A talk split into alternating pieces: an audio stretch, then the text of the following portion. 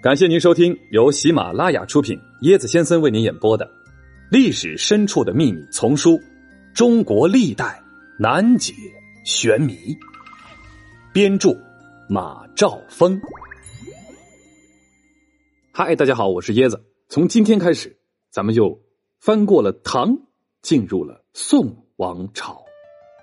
那么，咱们的第一位主人公，那肯定是大宋的开国皇帝赵匡胤。宋太祖赵匡胤是一位非常有人情味儿的开国皇帝，他怎么就有人情味儿的呢？啊，我们可以移步到我们的大宋宫廷秘闻，我着重的来讲了一下这个宋太祖的一些故事。可惜呢，公元九百七十六年，这位只当了十七年的皇帝不明不白的死了，死的时候刚刚五十岁。虽说《宋史》对宋太祖的猝死原因做了各种各样的遮掩粉饰，但我们可以仍旧通过形形色色的破绽证明，赵匡胤是被他亲弟弟赵光义谋杀的。赵匡胤比赵光义大十二岁，他们一起参与了陈桥兵变，都是赵宋朝廷最重要的奠基人。《宋史》本纪。热情洋溢的赞颂他们兄弟俩人啊，如何情深意长、肝胆相照。赵光义病了，哥哥赵匡胤亲自到床头去服侍，烧艾草热炙的时候，哎，这个赵匡胤呢，唯恐烫坏了赵光义，就先在自己身上烧几下，手足深情，令人感叹。赵匡胤就哥哥啊，常对身边的这些近臣夸赞弟弟：“哎呀，我这位兄弟。”他降生的时候就和普通人不一样，来仔细瞧瞧，他龙行虎步，威风凛凛，将来必定是太平天子。甚至还谦虚的表示，他的福德是我所不及的。但令世人狐疑的是，春秋鼎盛、耳聪目明的赵匡胤，竟然在一夜之间暴毙。官方对此事的记录非常的潦草，说的是。癸丑西，帝崩于万岁殿，年五十，殡于殿西街。至于死因呢，根本就没提。这坊间的猜测啊，五花八门，有的说是死于饮酒过度，有的说呢是因腹下的肿疮发作而病亡。其实呢，最大的嫌疑犯那就是最大的受益人嘛，赵匡胤的政治接班人赵光义。有本书叫做《香山野录》，记载了赵匡胤死前的那一晚，天气极冷，他跟弟弟饮酒，兄弟俩一直喝到深夜。啊，本不该留宿内廷的赵光义，却厮守在皇帝身边。当夜，赵匡胤发出莫名其妙的呼喊声，且传出了烛影斧声。《晋余录》有本书啊，叫《晋余录》，甚至想出了。花蕊夫人与赵光义的奸情，对吧？很多朋友都说现在人啊写的这些文没下限，古人的脑洞不比咱们小。最大的嫌疑犯，诸多的不正常的疑点暴露在那个太祖的驾崩之夜。赵光义即位之后，亲自主持编修了《太祖实录》，并三次修改了其中的一些内容，对吧？大家一听就是欲盖弥彰，这不此地无银三百两吗？为了一位死去皇帝的起居住，至于费这么大劲吗？哎，这个他改了三次还是不满意啊，越描越黑了。太祖实录还忽然冒出了所谓金匮玉盟，《宋史》把这份神秘的金匮玉盟描绘的那是极为详细。首先要说到他们俩的这个母亲啊，杜太后，您要是不了解，可以移步到我的大宋宫廷去听。杜太后是个通情达理的女人。病危前，他把这个赵匡胤、丞相赵普叫到床前，留下了匪夷所思的遗嘱。太后认为，赵宋之所以能够获取后周的江山，哎，就是因为周世宗任用了一个小孩子当皇帝。如果是一位壮年英武的君主，绝不会出现陈桥兵变。为了不让这种惨痛的历史重演，为了维护赵宋的社稷。太后责令赵匡胤必须选择一位长君做接班人，赵匡胤呢痛痛快快的答应了，太后自然也非常满意，啊，遂命这个赵普记录下来，并把这份政治的遗嘱当做基本国策，珍藏在黄金宝柜里。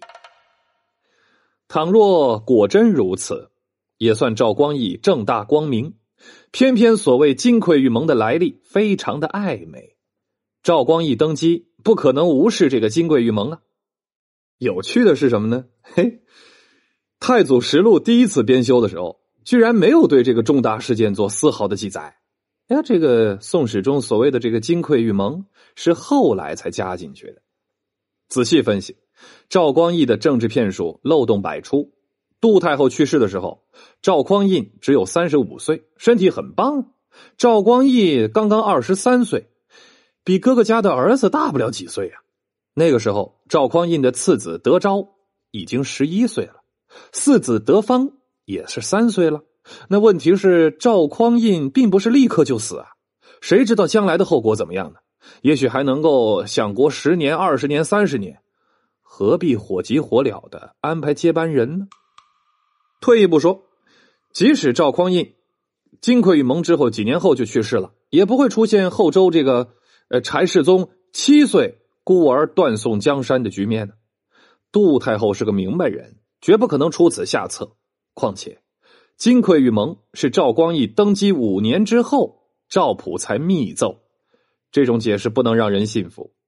按理说，老皇上去世，新君呢一般沿用这个。旧有的年号，直到第二年才启用新年号。可是这个赵光义根本顾不得这些规定，还没等到这一年结束，就换上了自己的年号。他冒天下之大不韪，把仅剩的两个月的开宝九年改为太平兴国元年。赵光义这种打破常规的险招，已将自己推上了舆论的审判台。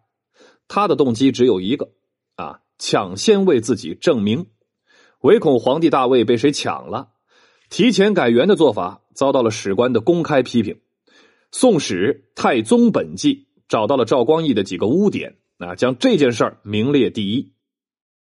即便啊有这个金匮玉盟，那这份文件的核心无非是提供了兄中弟及的合法根据。那么有朝一日赵光义撒手人寰，身后事怎么安排啊？皇帝大位会不会落到自己兄弟的身上啊？或者转而再回到赵匡胤的子嗣的手里呀？他想过吗？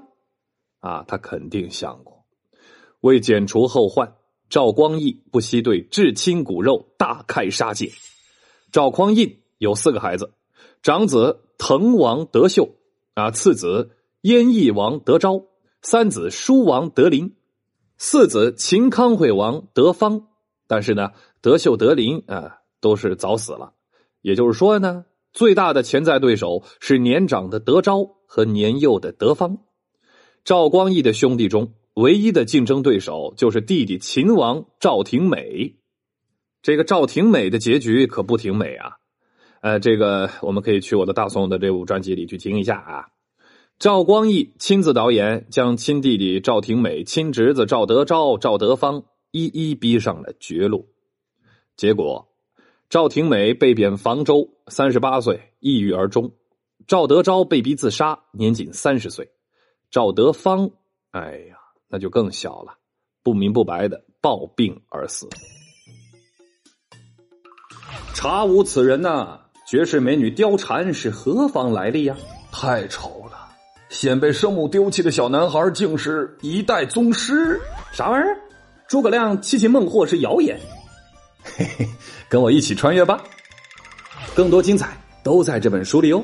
欢迎您的订阅转发，我是椰子先生，欢迎您跟我一起探索历史。趣味链接：赵匡胤轶事。邯郸有一个赵姓的大户人家，人称赵员外。这赵员外家境殷实，乐施好善。五代十国混战时期，南征北战的赵匡胤战伤累累呀。